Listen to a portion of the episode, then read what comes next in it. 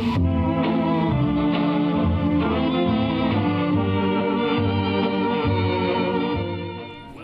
to Sin City with Nick Menezes and Dane McLean. Live chat about everything cinema, from new releases, iconic films, and plenty more for you movie lovers.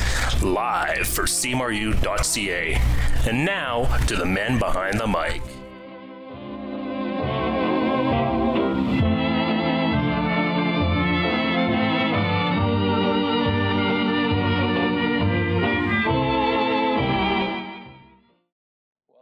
To another episode of Sin City with Nick Manessis and Dane McLean. I'm Dane McLean, and here with me today, Nick Manessis. Oh, wait, sorry. And yeah, and, and returning here is our, our third timer guest, Emmanuel Akinola. Welcome back, Good. Emmanuel. Oh, I'm, s- I'm so glad to be here. It's just amazing. So before we uh, get into the next episode, um, so uh, let's catch up. Like, how you how you guys been? Like, what you been up to these days? Like, I've been all right. I've been all right. Any uh, new screenplays were working? By the way. Nah, still the same one. Um, just go, o- just going over it, make sure everything's good and tidy. But nah, nothing much. That's it. How about you, Dane? Like, how you been? What you been up to these days?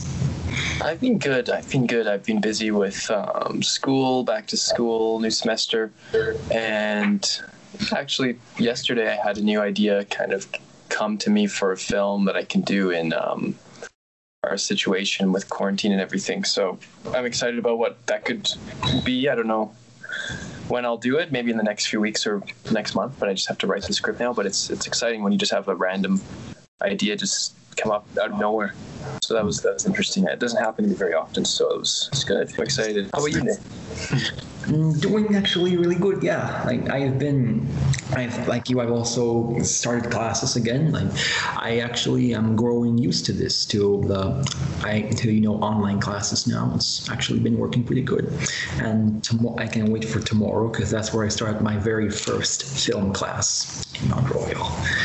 Nice. Oh, that'll be So, cool. so it's film studies, right? Mm, that's right. Yes, uh, intro to film studies. Yeah. Cool. Um, I'm sure that's gonna be exciting for you. Uh, like most of the films there i've watched most of them in quarantine like tomorrow we're gonna start watching no country for old men Oh, that's a perfect movie. oh Yeah, favorites of all time. Yeah. Wow. That's a good start. Yeah. and also um yeah i've like, much like uh, you dan like you guys i have also just now a few hours ago came up for another idea for uh, a short film by the way to do during quarantine as well Nice. yeah, there's embrace the, the situation. I think very much for a so long time I've been kind of just telling myself, "Oh, I'll wait till it goes back to normal. I'll wait till it goes back to normal." But I- I just don't know how long that'll be. So I feel like it's just time to just start making stuff with the situation, Yeah. it'll kind of stand out as like part of part of this time, and it's it'll be kind of unique in that way. So I figure it's, it's a good time just to make stuff. oh yeah for sure yeah you're doing that very well today Dane. you, you too emmanuel Thanks. Yeah, this quarantine has been very helpful. I've been working on revising scripts and working on stuff just to keep myself busy. And yeah, I guess that's one of the uh, sides of pandemics. Like you have a lot of free time. Mhm, exactly Exactly. the Yeah. future, sure, yeah. And um, by the way, yeah, Dane, how how are you finding them? By the way, I know you've been doing this for a, a long time, but how are you finding online classes?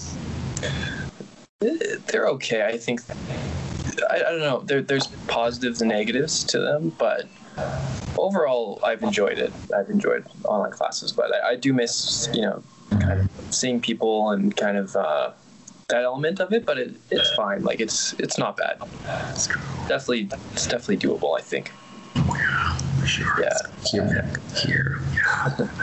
could be worse. Definitely could be worse. But That is true. Oh, and also, um, by the way, also, um, I know this is written, but also good job too on your newest YouTube channel, by the way, Emmanuel, Story Seeker. Oh yeah, yeah. I've been working on that. That was an idea I had for like a few years. But yeah, I'm trying to gain followers, not being successful.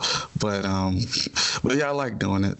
I mean, yeah, I told you, Nick. I'm working on a video on the Russo brothers because they they did a good job with the MCU, and I really want to focus on. There's two things I want to focus on, like how they do action and how they made the villains. Like they had all their villains are like very compelling.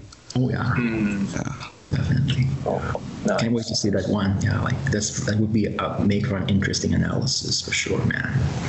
Yeah. Thanks. Oh, and also um, three days from today, it's gonna be my birthday. Oh wow, I didn't know that. Coming up now. Wow. That's, that's awesome. It's crazy. Excited for it. Last episode I was on, it was Dane's. Now it's yours. yeah. this is crazy. Yeah. You know, today actually marks the six six months to the day I joined Film Buffs. Ooh, congratulations, man. Yep. Six months of the day. So that would March 13th. right at the start of the pandemic in in your hometown, maybe right, like around that time. Yeah, March 13th. So Yeah.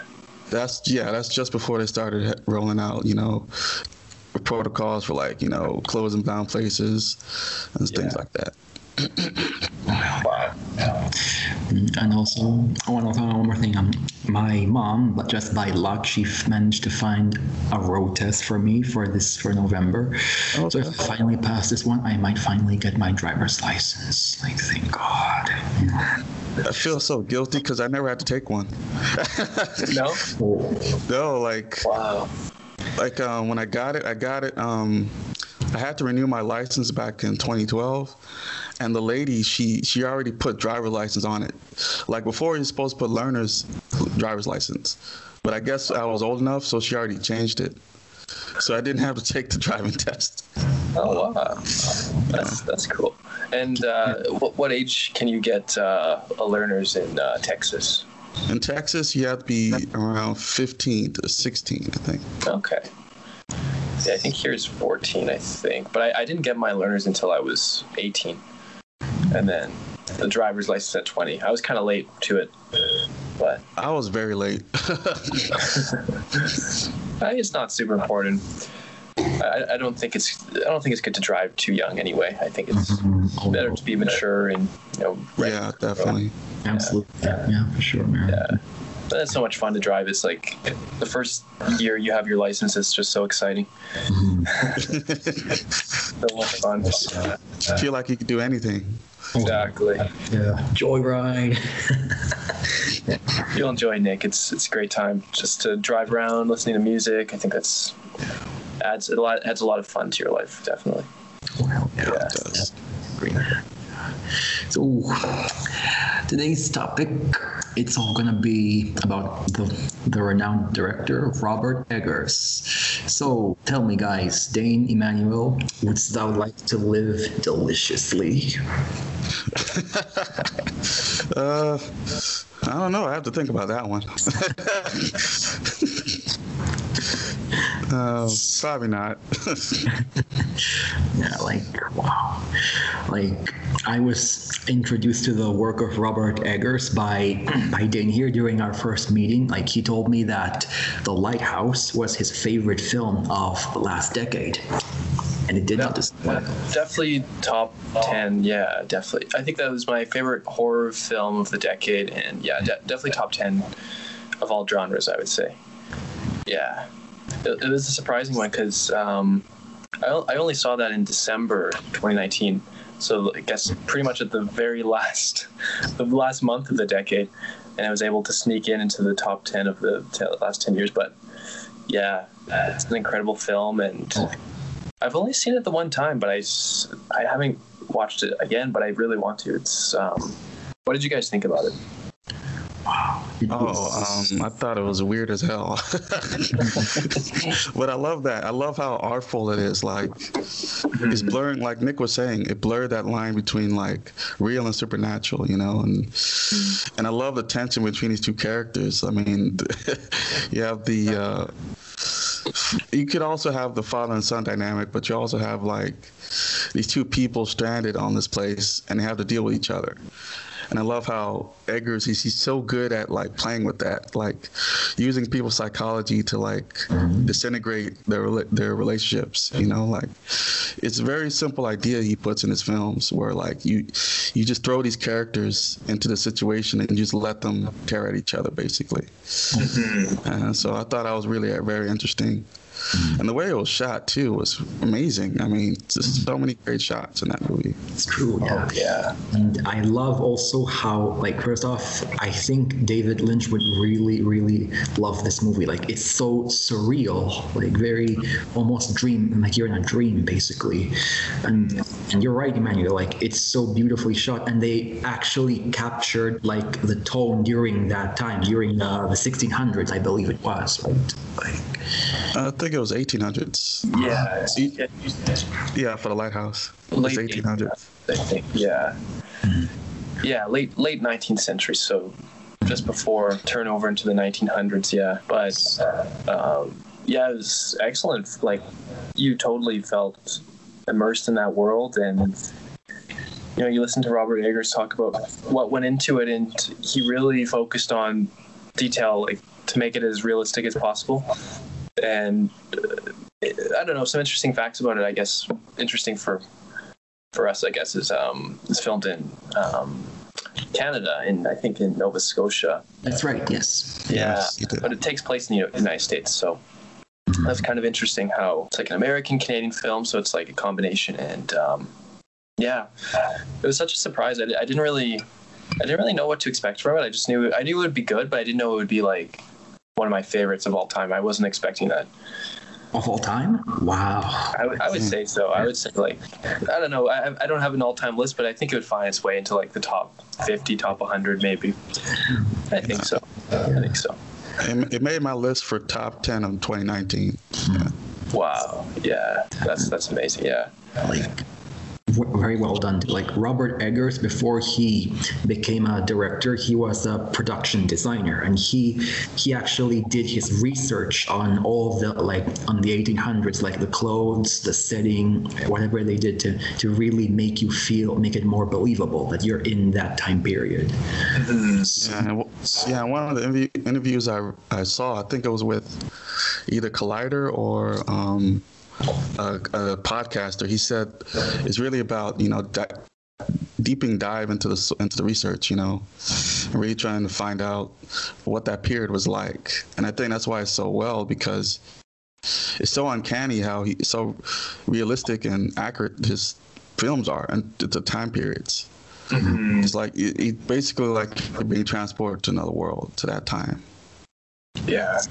Absolutely. Yeah. Yeah. And um, just everything about the stylistic choices. Black and white was the perfect. perfect Yes, it was. Like it really, it makes you feel like you're watching something like an artifact from a long time ago. It, may, it has that element of, um, yeah, like this is this. I could totally imagine this movie being produced in like the 1940s or 1950s, Shows, yeah. but uh, it has that that modern feel at the same time. So it's just. It's just perfect in my opinion, in how it's the visual effects and the, the hmm. imagery. Yeah. And also, uh, sorry, I'm sorry, I'm you go. Sorry. I was done. I was done. Um, so also back to your point, yeah, I agree with all those points too, and I really love the decision to make it. It was also shot in a uh, 124 aspect ratio, like it, like it left you the same feeling of like claustrophobia as well as the same characters are in right now.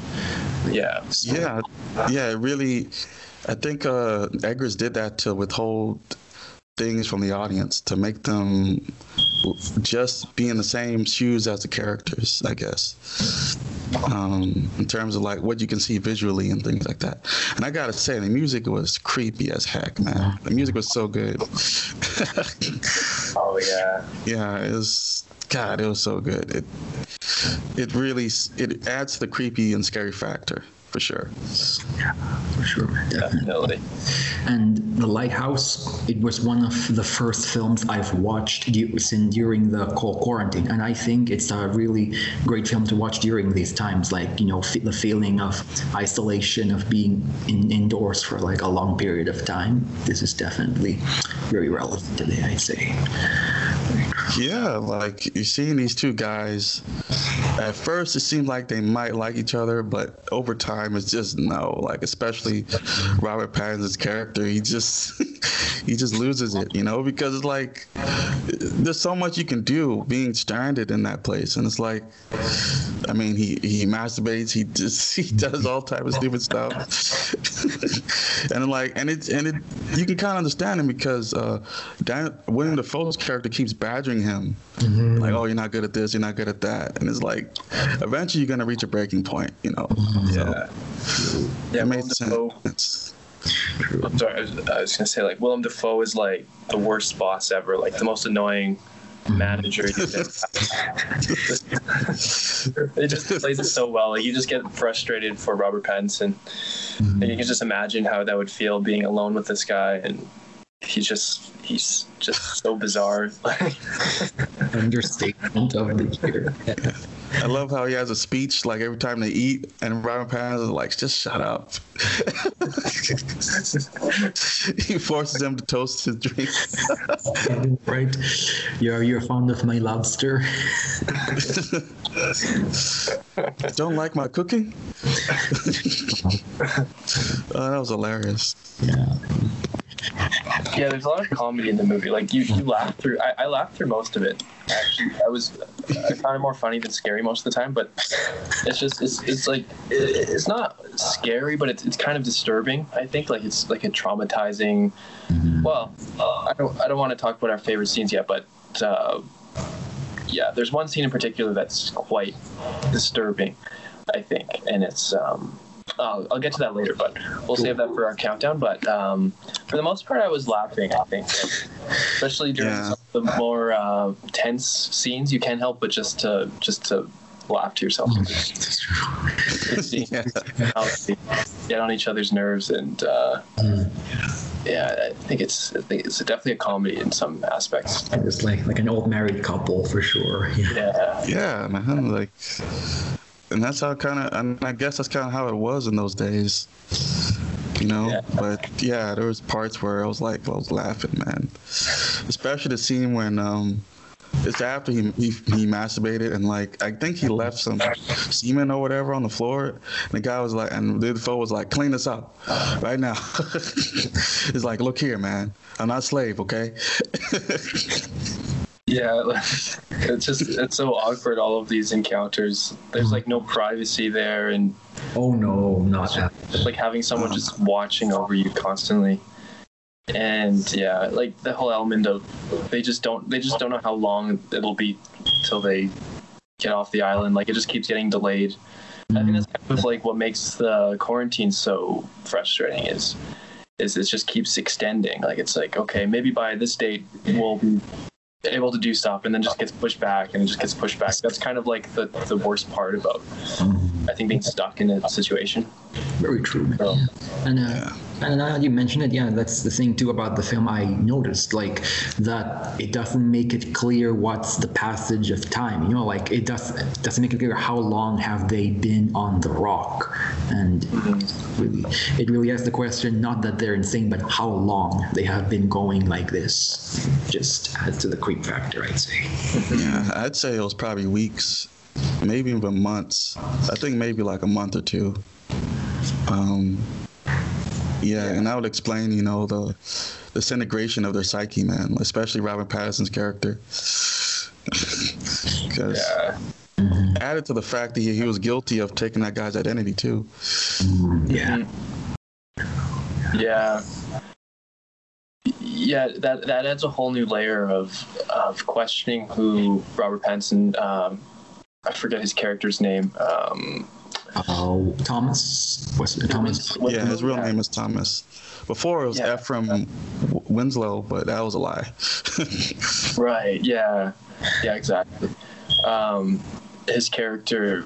Yeah. You you start to really question who he is and what what he's hiding, and you start to maybe uh, maybe you start to understand uh, Thomas Wake, Willem Dafoe's character a little bit more. Why he was kind of suspicious of him from the beginning, but it's it's kind of you don't you don't know who to believe. You don't know who to side with. So that's the that's the difficult part about it is you kind of you like both of them in a, in a way, but you kind of find reasons not to like both of them in some ways as well. So Yeah.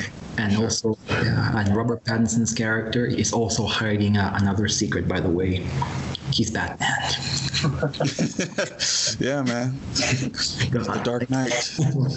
yeah, this like this film. It Robert Pattinson was oh my, he was such a powerhouse in this film. Like his performance really sold me that he has what it takes to be the next Batman. Like people, he this film is proof that he left his Twilight days long behind him. Like he's a great actor. That's as long as he is given like the the right material, the right writing. Like let's not. Yeah. Yeah, I don't know why a lot of people pigeonhole him in, in Twilight. You know, I feel I feel like that's unfair. You know, and uh, there was a funny comment when um, they were showing the Batman trailer, and when Batman is beating up the uh, one of the thugs, somebody put in the comments that weren't you in Twilight? And then like they cut it off, and then like it's supposed to be the scene where he beats up the guy. so basically saying, "Oh, stop saying I was in Twilight." but yeah, he's a great actor. Over the years, he's Yeah. he's really shown his his range, and I think that's what made Matt Reeves want to get him. You mm-hmm. know, mm-hmm. be, to play Batman. Oh yeah. Mm.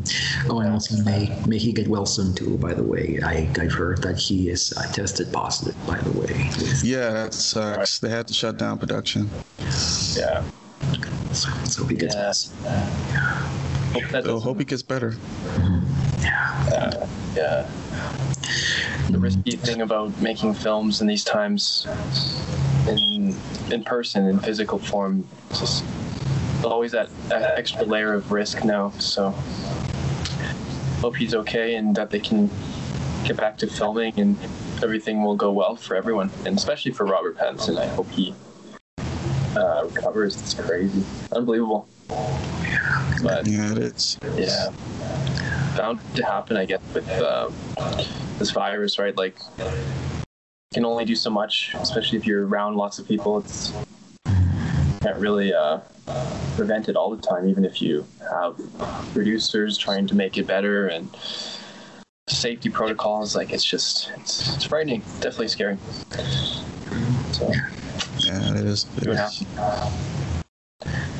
Very true. Yeah. Yeah. I'm sure he'll be fine though. But it's just, it's just one of those things where I don't think I don't think this has ever happened before. Like, uh, well, definitely there's been movies where actors have gone sick or so, some health issue during the shoot, but or like just because this situation has never happened before. Pandemic of this scale, well, it has happened before, but it's been you know 100 years since something this bad, and there weren't really you know the movie industry wasn't as active probably 100 years ago as it is today but it's just it's just a whole new thing that everyone has to get used to and uh, i don't know i don't know what future of cinema will be like for the next six months. I have no idea.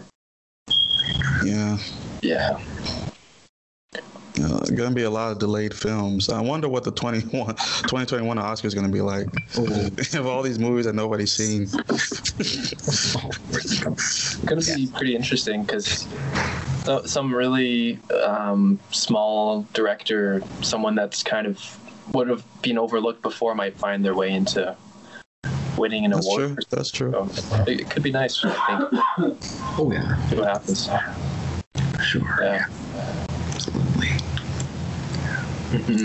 So uh, yeah, um, another um, thing I also uh, really uh, appreciate about the the, light, the lighthouse as well. Is like how there was like he really did a lot of research like on the stuff like the whole mythology the mythology like sea monsters and mermaids and also like the dialogue too. Like he he actually even sp- spent months even years studying like all how they spoke during in the 18th century like words like thou or ye or yeah like very just wow so the amount of detail is incredible really Yeah, he did the same thing in The Witch. Like he specifically made sure that he looked how Puritans talked in those days, and um, yeah, it just really it just shows how great he is at research, and and that the way it helps the story because it makes these characters more alive. You know, uh, yeah, he did such a great job with that. Like the witch like if the lighthouse to me i found the lighthouse to be a story about embracing insanity. And the witch is basically a story about embracing and believing in evil i'd say.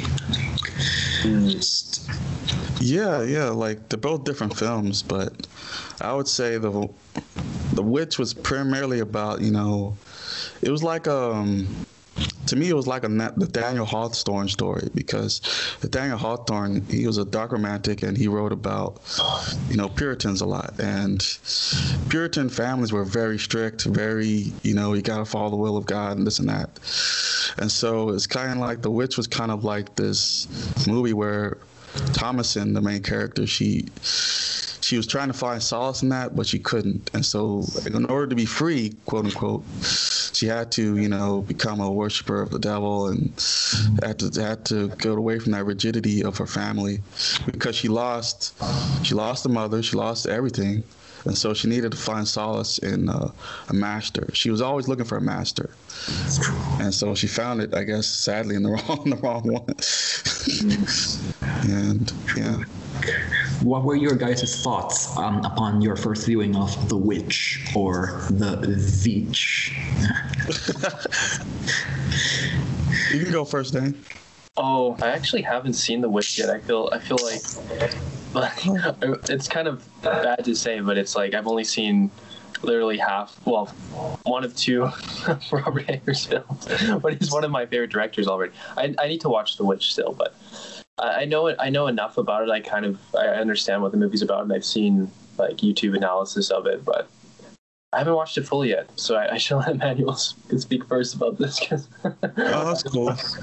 it's a it was a masterful film. Like it scared the crap out of me. I mean, what's great about the film is not about the jump scares. It's about the atmosphere. You know, it's about how the shots are made, composed. I mean, the close ups. Some of the close ups are jarring Oh, yeah. Like they make you jump, like how he's telling the story, and it's so it focuses so much on the atmosphere and what isn't seen. You know, like and like I think one good example is when Caleb came back, and he's you know he's howling and he's crazy. You know the witch got to him, but you never see what the witch did to him. Mm. You can only imagine what she must have done to him, right? and that was so scary. Like he just lost it. Yeah. Like. And so I like how he. Eggers is such a great director. In my opinion, he's better than Ari Aster. I mm-hmm. might get I might get heat for the saying that, but I really enjoy his his filmmaking more than Ari Aster because to him it's all about the atmosphere, it's all about the music, mm-hmm. and the production design, of course, and just ma- having these characters and just making them go at it, and just seeing the disintegration of, of these characters, you know, and their, their relationships. So, yeah, I really like that. Very true. And yeah, I, I, I strongly agree with your point. Like, the film doesn't rely at all on jump scares, like none of the old school horror cliches, but rather like the the ambience. It's about the location. Like you, the for the the family they live in a cottage in a very like isolated and dark forest like you can feel as if like they're being watched by something by outside forces. And it makes you feel as if you're trapped with them trapped. And they're like they're in a tight space and the walls just keep closing in every second. Yeah.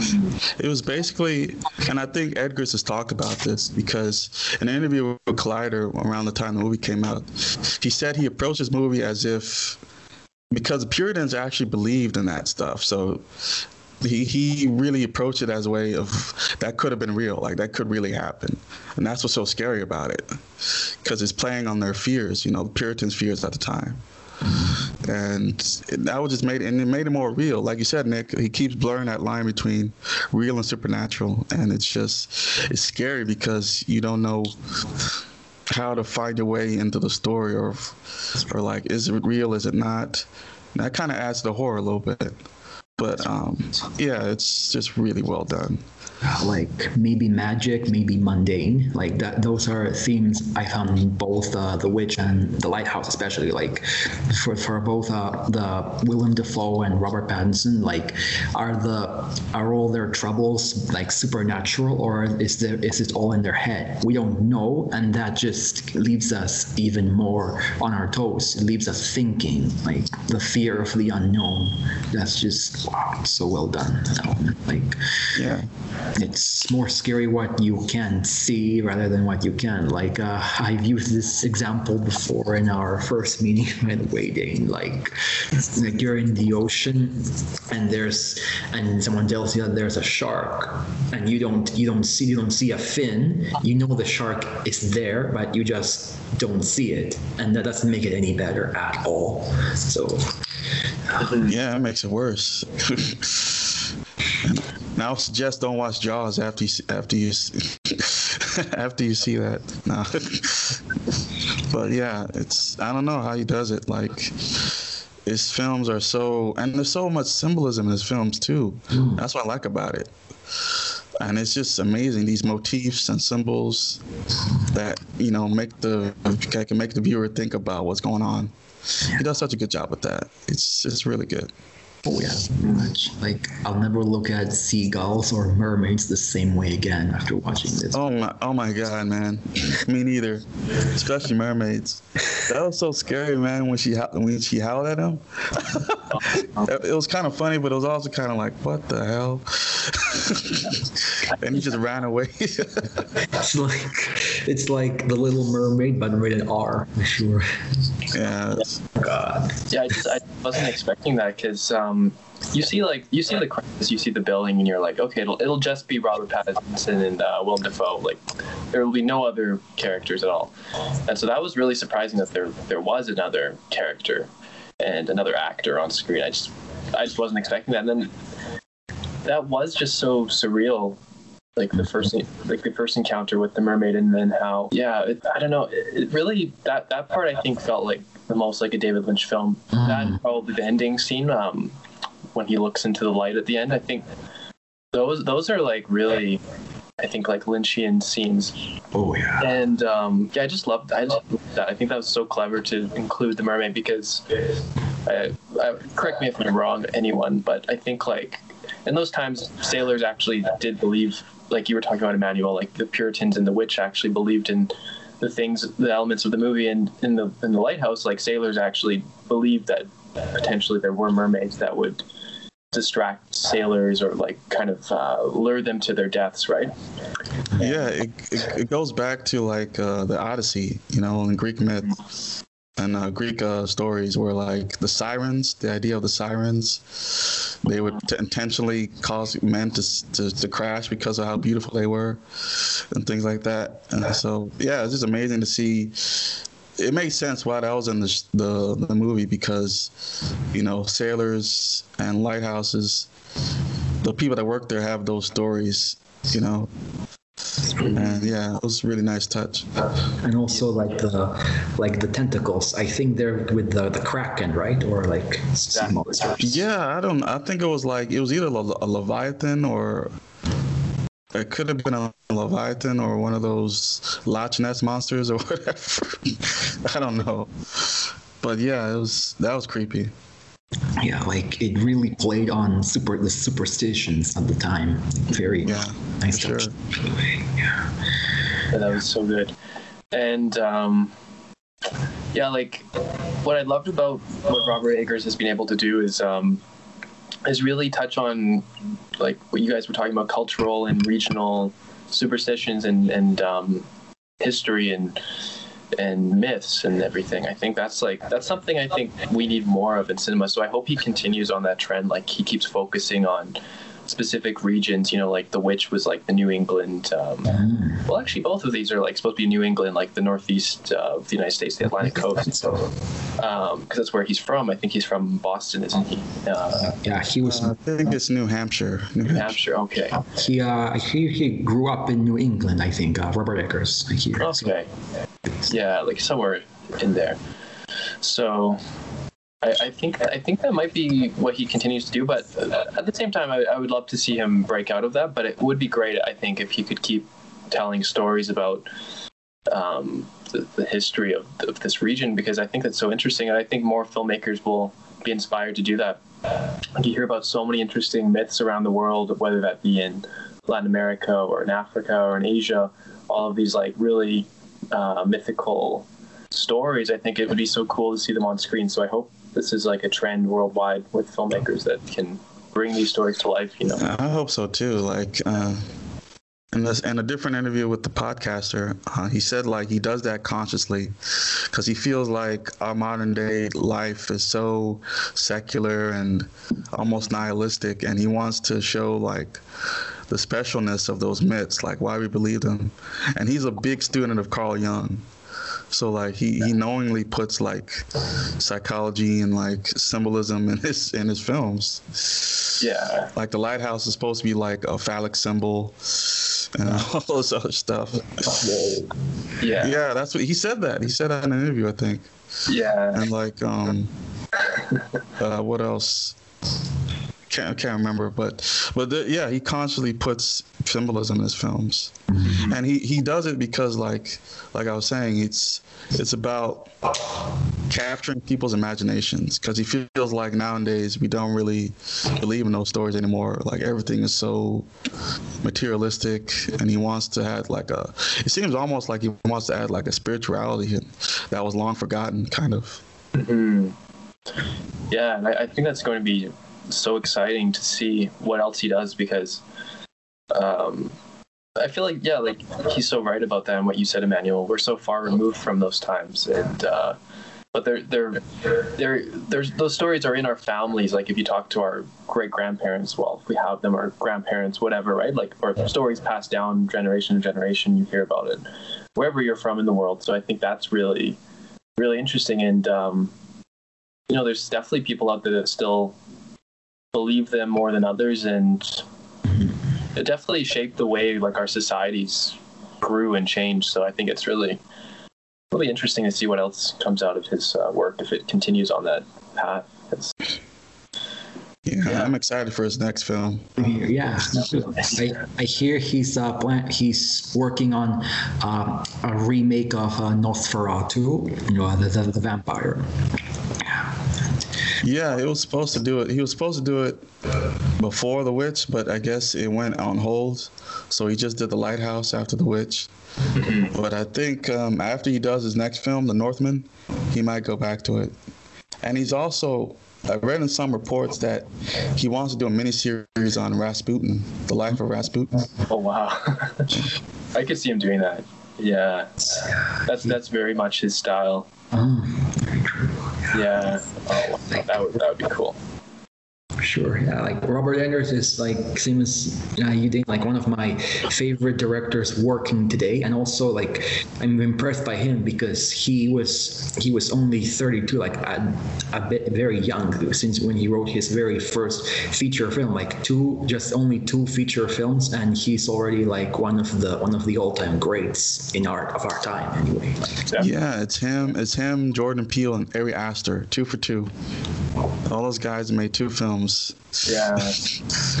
Speaking of yeah, speaking of which, I just watched um, Us last week, and that was that was great. I, I had seen Get Out, but I yeah, I finally watched Us, and that was that was awesome. Us yeah, is oh, what are you gonna say? Oh, sorry, I was just gonna say, uh, yeah, I would definitely put those three in the same category. I haven't watched enough Ari Aster though. That's the one guy I'm missing out on. But I agree with you. Peele and Eggers are two two of the best, and I think Aster is too. Oh yes. Oh yes, they're all good. Yeah. They're changing what modern day horror is and what it can be. Yeah, definitely like no no more of those stuff. Like the time the, the time for of cliches is basically over. That is should be it's basically their motto when they work on their horror films. It shows. So well done. Like mm, yeah. and also very independent too. Like we need more independent filmmakers. Like we don't need they don't need like a big budget or tied to a to a big major studio to to sh- to make their vision come true like that's why I really, really like these guys. Exactly. Yeah, they're, they're changing the landscape of horror cinema. And what's great is that all of them are students of film, you know, like you could tell, like, I think in another interview, um, same interview with a podcaster, Eggers said that a film that really inspired him was no, the original Nosferatu. Because that made him, um, when he was when he was doing theater when he was younger, he did a play for it in high school, I think. And then somebody saw that and was like, "Oh, I got to get this guy, this kid, to do a play." So he actually did the play again in a professional setting, and that's what started his career in filmmaking. Wow. Yeah. Damn, Wow. impressive. Very impressive indeed. Yeah. If he ends up if he ends up doing um, Nos- a new Nosferatu, that would be that'd be amazing. Full circle kind of thing. Yeah, it would. Yeah. And um, speaking of a place, you mentioned before, Emmanuel, that the lighthouse was reminded, gave you vibes of uh, Edgar Allan Poe, I believe. Oh yeah. Yeah, yeah, because Edgar Allan Poe, and what's funny is that originally the script was going to be an adaptation of a Poe story called The Lighthouse, but they, they, the him and his Eggers and his brother changed it. But uh, yeah, like Poe, he's really good at the psychology. Again, the psychology of characters and how he really, over the course of a story, you see like the breaking down of this person like either they commit a crime or they do something really bad but there's always this undercurrent of the psychology was cracking and um, that's kind of what uh, what um what made it a Poe story to me because it was just so and uh, especially the burying the when he when uh, Winslow was gonna bury him that was kind of like the Edgar Allan Poe played in that fear a lot of people being buried alive. that was really big back in the, when he was a writer. people were scared of that, so that reminded me of a Poe story. Uh, but yeah, like it's I don't know how he does it, and then he there's hel- there's like little bits of Melville too because Melville, if you I haven't read the book Moby Dick, but like Moby Dick, he he put a lot of um, you know, symbolism and fears of that sailors can have, I think. So yeah, it was just it was amazing. It was like a literary story, man. Oh, to me. That's a great point. Yeah, it, it felt like it was literally like jumping off of a page of a, a historical novel. Like you could Yeah. Wow, and that that's yeah, that's amazing. I, I can see the comparisons you just made, and um, yeah, I hope you could do like that'd be amazing if you could do like the Raven, the poem, uh, the Edgar Allan Poe. That'd be perfect for him. That would be that would be interesting, or something close to that. I, love I love that poem. In high school, I remember or it was junior high or something that just freaked me out. That story. It's just yeah. You could really he could really do anything. I think anything within that genre. I think he could just excel at it. So He really yeah. could. Oh, sorry. Sorry. No, no, it's all right. Yeah, you're, you're right. I'm agreeing. Like he really could do something awesome in that genre, for sure. Mhm. True. Yeah.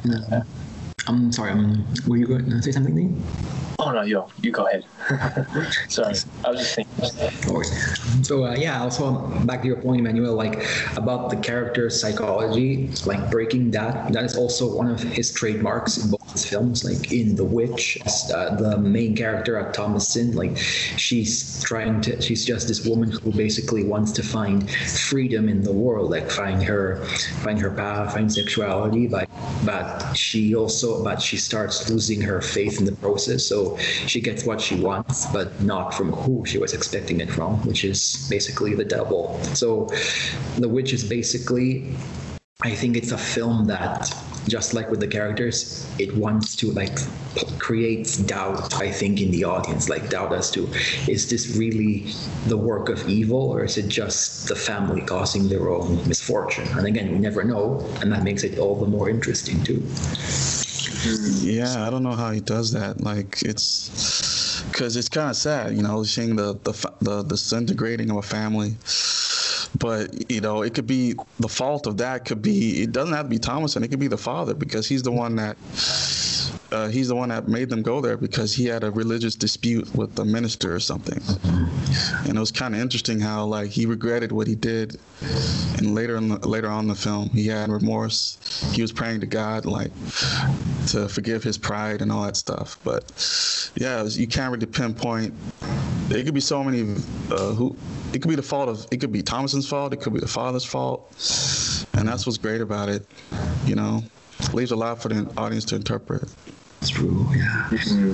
Let's talk a bit about the also the witch, much like in the lighthouse, has really great use of symbolism for sure. Like like the goat, for example, uh, Black Black Philip, like and also the rabbit and the you know and to extend the dog like the tagline of the witch is evil takes many forms and that is actually true like the the devil isn't just this you know this figure that's all red with horns but can come in many forms really like this form you can trust with i love how the film played with that to perfection yeah, yeah. There's so much, so many motifs. Like you can see when you saw the father. When you there's one scene where you see the father, he's he's uh, cutting wood and he's wearing like this white cloth, and he looks kind of like Christ. You know, like in some pictures, Christ has a white cloth, and so he represents the. Um, I wouldn't say God, but he represents like the the structure of the Puritan family.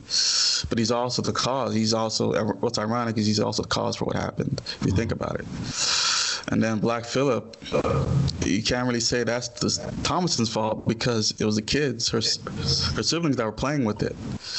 And, and I think it was her father that got that going anyway. So it's like, I love how the film doesn't put all the blame on Thomasin's fault, on Thomason as a character and um, other motifs would be the forest. Like in Puritan times, they they actually believed the forest housed the devil in those days. Mm-hmm. They actually believed that, and that was another thing that Eggers did so well to kind of cast a light on, you know, how this forest can be like this source of evil and mystery, and you lose yourself if you get in there. That's what happened to Caleb, basically. So yeah, there's a lot of great symbolism. And, and also in the lighthouse, oh, well, we're talking about the witch, so I'll stay on the witch. no, no, no worries, man. Um, no, um, um, you go on, go on, continue. Like on the lighthouse, um, like I said, the lighthouse is a phallic symbol, and then like when at the end of this is a spoiler, but at the end when Thomas dies, I think you know that's Prometheus when mm-hmm. the, the the in Promethean stories he, he, he because he gave power to the to the mortals Zeus punished him because Zeus punished him by having a um a crow or a seagull pick at his liver. And because he's a god he can't die. So it's like an eternal punishment Jesus. So that was great symbolism of like the same symbolism of that happening to Thomas at the end, basically. But uh, but the the bird was at his at his freaking pelvic area, poking his bowels. It's cruel and unusual. Yep. Yeah. Sure. That that was just like the the way it ended. Um, uh, yeah, that whole that whole scene of him going up to the top of the lighthouse, and then when he he falls and the um, the final scene of the the seagulls picking at him.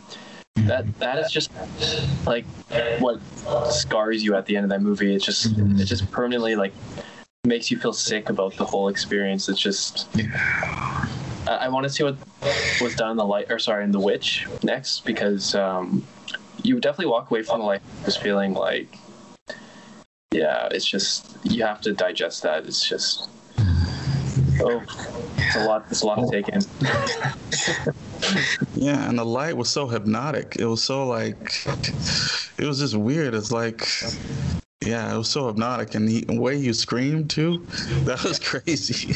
the distortion. Oh yeah, yeah. Hearing that in um, the theaters was really interesting because um, just the sound surround, right? And you just, mm. yeah, like the distortion that was just like peaking. That volume was just peaking, and it was just terrifying because throughout the movie, you know, the audio was nice and crisp and clear. There was like times when it was loud, but it never got to that point, and then it was just like such a loud, violent end. and I was I've never seen a movie like that. That was like chilling, very chilling. And uh, yeah, I think everyone in the theater. I was with my my parents and my uncle joined us, and we were in a pretty. It was a pretty empty theater. There's maybe only like ten of us total in that theater, but I think everyone was just like stunned by that ending.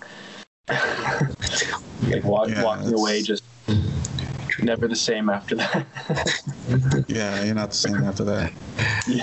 After uh, I watched The Lighthouse for the first time, when I was uh, walking my dog, just from random coincidence, I was at a field, and in that field there were plenty, like plenty of seagulls, and I was okay. I better go uh, that that way, like, uh, like yeah, the the seagulls, like one. Could, that's another thing, like, um, is if it's really supernatural or if the characters brought their misfortunes on themselves, because you know how killing a seagull is considered bad luck, and things start to go to hell after uh, Thomas that just kills the seagull. So that really is really good interpretation if you think about it.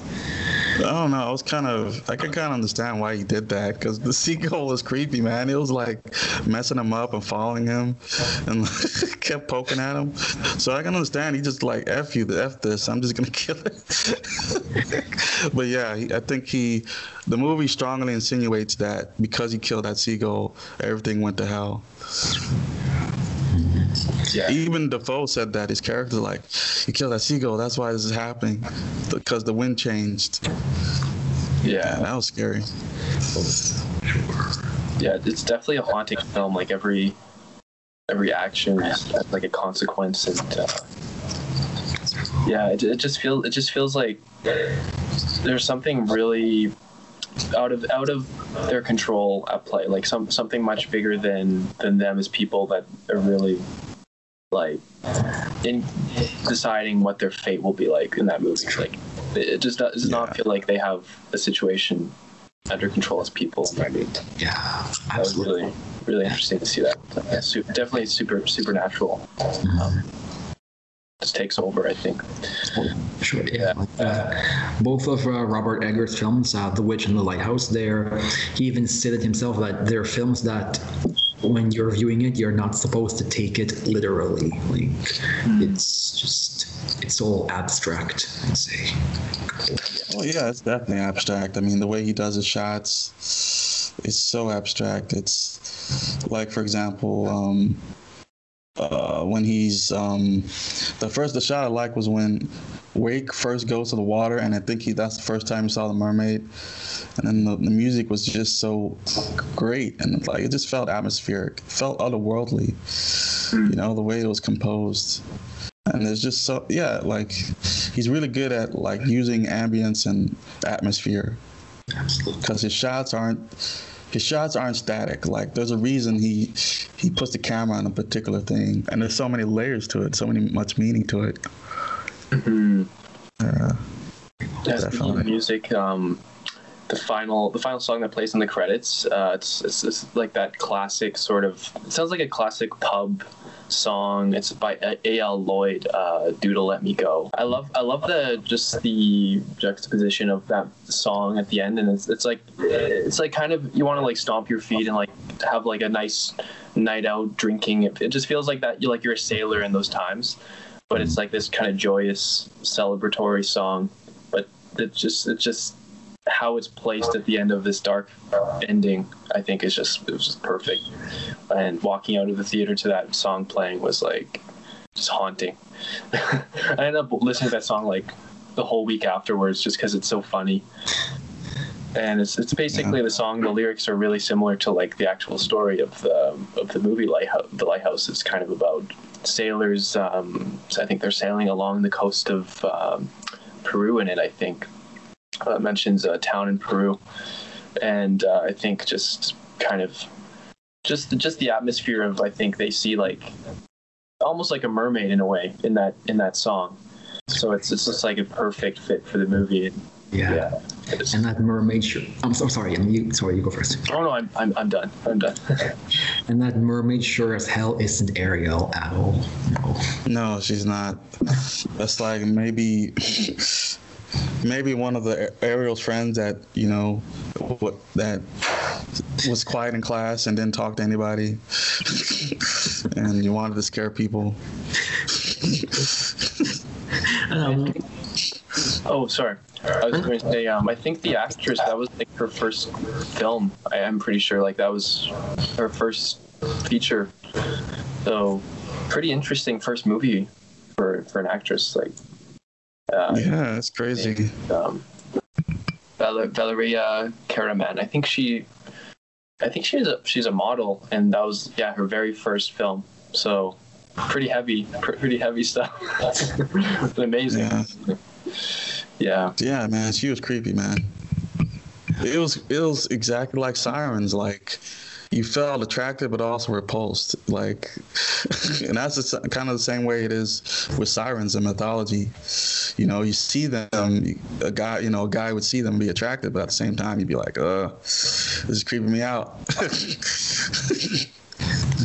that's how she lures you, man. She lures you to your death, man.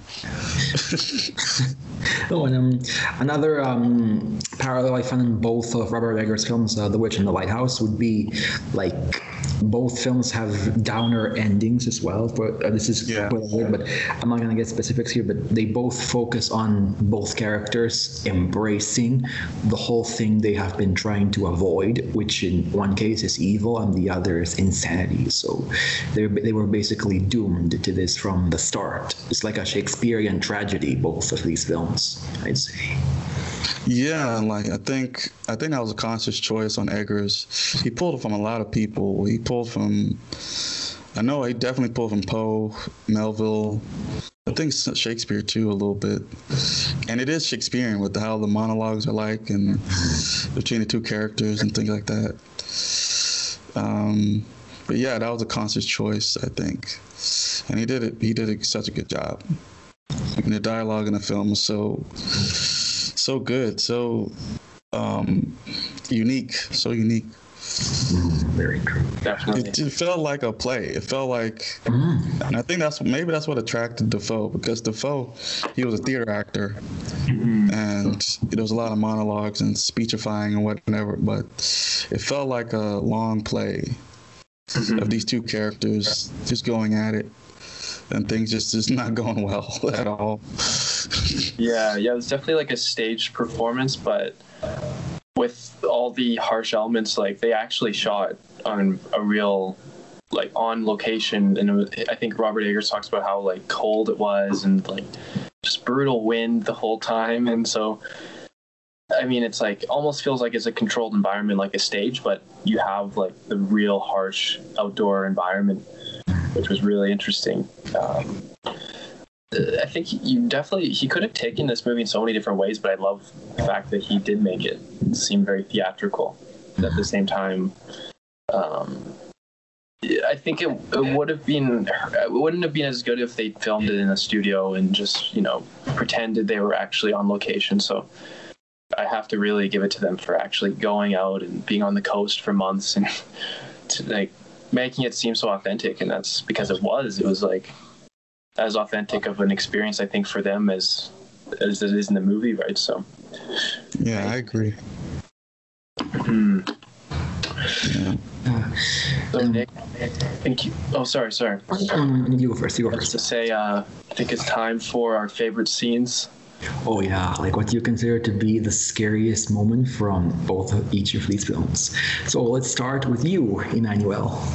Oh man, I'm in hot seat. Uh, I would say the witch is it would be the ending, the end scene when Thomasin has basically given herself over to the devil, and she's she meets all those witches, and they're screaming and howling. That scared me. That scared the crap out of me. And they started levitating like. They did this this howling like that. They're they're howling in unison, and then they reached a point where like the fire grew, and then uh, it just turned supernatural. Like all the witches were levitating, and then Thomasin started levitating and she was laughing with them. Yeah, that scared me. And also, um, scared the crap out of me. oh sorry, yeah, sorry. Um, yeah, also that was also really terrifying, and also the fact that there's that some symbolism too that all the witches they are all naked because it sim- it symbolizes there's significance in that because it symbolizes that the abandonment of clothing is like you are no longer abandoning all traces that you are from this world, from the world of God, basically. That so basically you're letting go of God, rejecting the Trinity, and embracing the devil. It's really uh, just the biblical aspect as well. Like reminds me a bit of uh, Adam and Eve, I'd say. Like how the devil takes a form and tempts someone into you know into worshiping them. Uh, just Yeah, and what's great is that I mean it's not great, but part part of what the devil does well is that he manipulates you into worshiping yourself, which is actually in a way worshiping him because you're still turning away from God.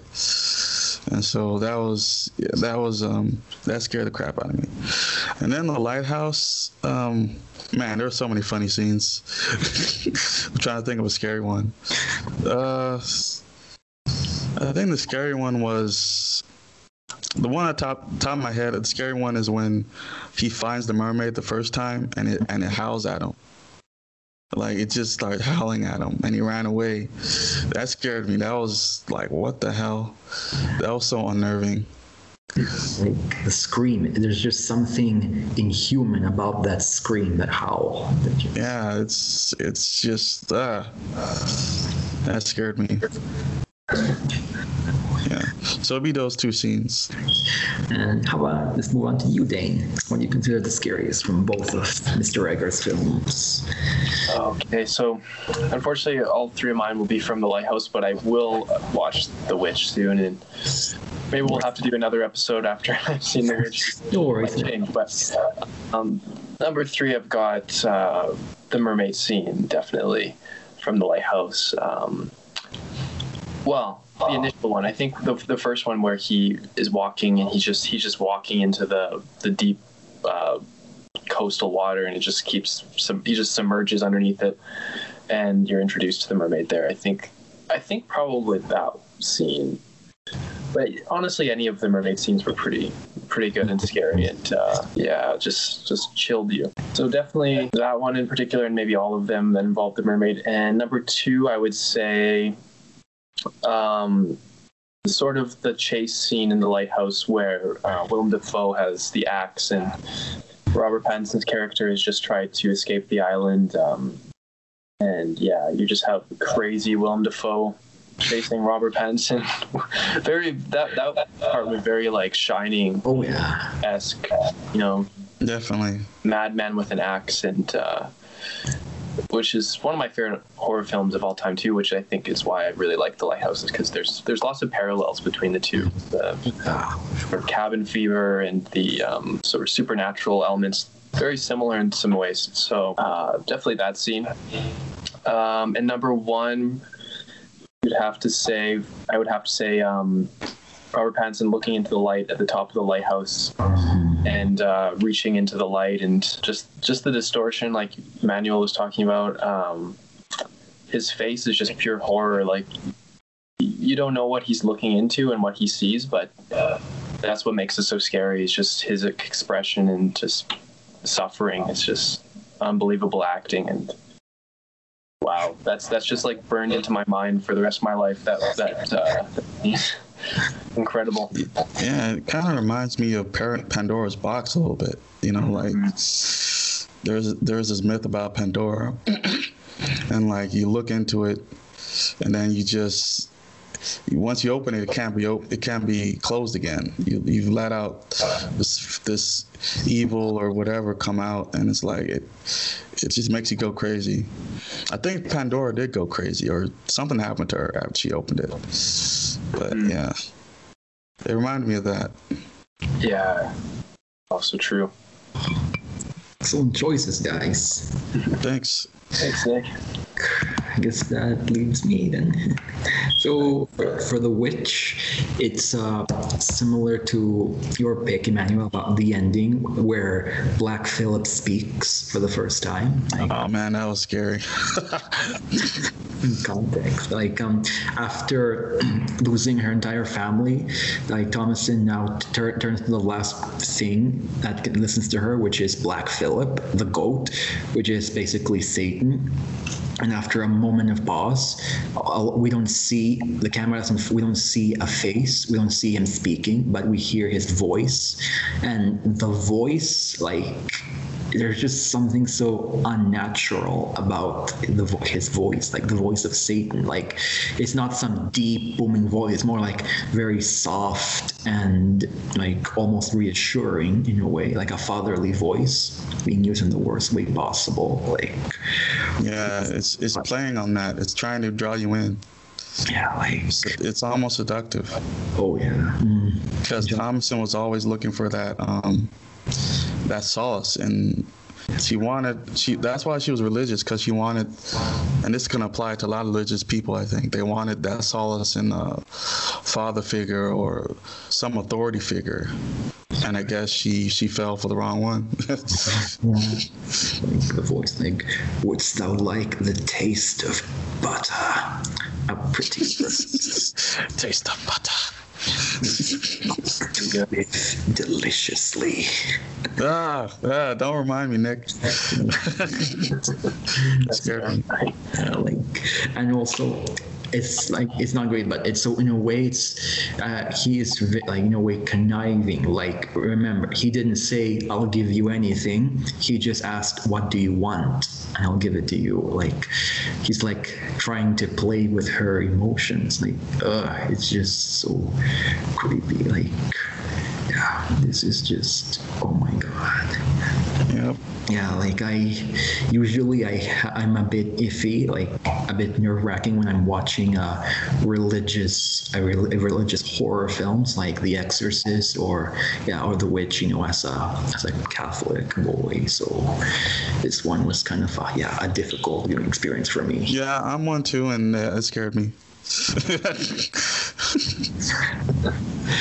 And uh, yeah, and for my number for the lighthouse, to me the scariest scene would be same as your you guys. Um, well, actually the same as you, Dane. Um, the where he finally sees the light. Like this is what the film the film has been really building up to this point. I say like the distortion his voice as, as he's screaming, like, and also it's as also as if the film itself cannot hold the power of the lighthouse. It's as if it's feeling trapped too. Like, like and like and also yeah, I also noticed that the parallel of the Pandora's box too, as you said, Emmanuel. Like he just went mad from the revelation. I'd say, like yeah, oh god. And what's great is that he's, he's, the film doesn't show us what he's looking at. It only shows us his reaction, which is brilliant.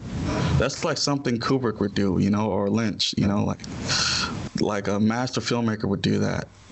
And that adds to the horror because it's always what's always scary is what's not seen or what's inferred. That's what's scary because people use the, you can use your imagination to fill in the blanks. Um, so yeah, that was, and then the, the the dirt on his face, and it's like it was just really well done. Oh yeah. And, and another thought I had, a theory I had with uh, the, what was in the light, there was actually nothing. Actually, like he went through so much, like he had to kill one, the one person he was close to. Well, not close to in a good way, of course, but and he experienced so many horrors, and at the end, it, it all it was for nothing. So he went insane this whole time for nothing, and that's what just made it terrifying for him, for us. Exactly. Yeah, I love the ambiguity of the ending, right? It could be it could be any one of these interpretations, honestly. Could yeah. So it's brilliant. Yeah. Yeah. I, I had no idea what I was what to think of it. Like I, I really it affected me, but I didn't know why. Like it was just one of those things it's like you can't explain it. And um, reading reading into interpretations about it, it helps to put it into context and different perspectives. But I, I love the fact that it's almost if you're if you're going into it blind without knowing where the influences are from the director, that's what just it's like it touches on instinctual fears and just you don't even know why it's scary, but it's just scary. Mhm. It's really interesting. That's right. Yeah, for sure. Yeah. One also um, one quick uh, fun fact about the witch, like the, the they actually the goat that they uh, trained to be a black to, for Black Phillip was actually a huge pain in the ass during the whole filming because he, they tried to film some stuff with him, but he kept on running ar- around and at one point he like ra- he kept ramming on the guests on the on the actors, which made difficult. Yeah, yeah. It also adds to the creep factor. He's, he's living to his name, man. Black Phillip, man. Gonna come after them, man. gonna gonna have to bring a priest to exercise the place. but yeah, like it's yeah, goats are. Whenever you're dealing with animals, you know, you have to be careful. And also too, you, they have animal laws, so I'm guessing that they have to make sure they didn't exploit the animal, of course. But but yeah, it's just I can see that happening. I don't think goats would be. I don't think a goat can be. Can a goat be domesticated? I don't think it can be. Well, they, they can sometimes they can. It's possible to train one for sure. Yeah. Okay. Yeah. Well, it's kind of hard to train one that is supposed to be the devil himself. So Living up to his name. yeah. Speaking of goats, this is totally random, but I was yesterday I was watching. Um, my mom showed me this like video of uh, mountain goats. They can literally climb like like a vertical wall. Like if there's even Yeah. like like uh, what am I trying to say? Like even a slight place for them to grab onto, like their claw, like their their feet, they can literally scale a wall. Like like and it looks like they'll fall instantly, but they don't. They just, it's crazy. I, I recommend you guys and listeners out there look up mountain ghost climbing, uh, climbing mountains. It's just insane. Yeah, I saw a documentary with my dad, a nature documentary. I, don't know where it was, but it, I think it was in uh, either Europe or somewhere. But there was like this huge rocky cliff, and you saw all this whole family of goats just climbing this wall. And these are like these are not like this is that would be hard for a rock climber. Yeah. I mean, they weren't they were pretty steep and they didn't have a lot of space, but they were jumping on it like it was nothing. Yeah. It's crazy. Run. They can just run across like like the steepest mountain cliff. It's unbelievable. Oh yeah, definitely. Yeah, like um, um, and during the summer, while I, me and my family were going to Grassi Lakes, we there was traffic because there was a herd of goat, mountain goats like drop dropping down, and it was so impressive. Like they they they dropped down from a very tall height, and they still landed on the ground perfectly safe, like with no harm. Oh wow. It was impressive. They're unbelievable animals. They're really like unbelievable. I've never seen anything like this. So that was got got to uh, you know give some credit to goats. They're pretty amazing. they know how to survive. yeah. They sure do. Just ask this one. Yeah, I see, oh man, you got Black Phillip behind you. Gotta be careful there, Nick. I like how like it looks like the color um, is kind of flashing on your side, Nick. Like it's like a green red. It looks like a strobe light almost. Like it's really interesting. Whatever. trying, whatever. trying to brainwash them. it's very interesting. Not not today, Black Phillip. I got the power of JC with me. Yeah. Yeah. So, Um, yeah, so um, I in about twelve minutes I do. I'm gonna go for a walk with my mom, and so yeah. Thank, really, thanks so much for coming over here, guys, and thank you too for returning, Emmanuel, as well. For sure, sure. I'm glad to be here. I'm always glad to be a guest. Kind of feel like I know you guys so well now. Soon you'll be the third third host. I think. Uh, well, I think there's like a thing, Nick. You have like once you host or once you guest five times, you become host or something. Is that the way? Oh wow. He'll be like uh, the Jackson Reed of Sin City. Yeah. I don't know. You guys do a good job. I don't know how I can. Hopefully, I can match you guys. That'd be awesome. I'm excited for more shows with you, Emmanuel. That was uh, that was a really cool hour. Just, I mean, Yeah, it talked about so much, and it's just two movies. It's unbelievable. All right. That just shows Yeah, we, Robert. could- we could go on. Yeah. Yeah. Wow. Unbelievable.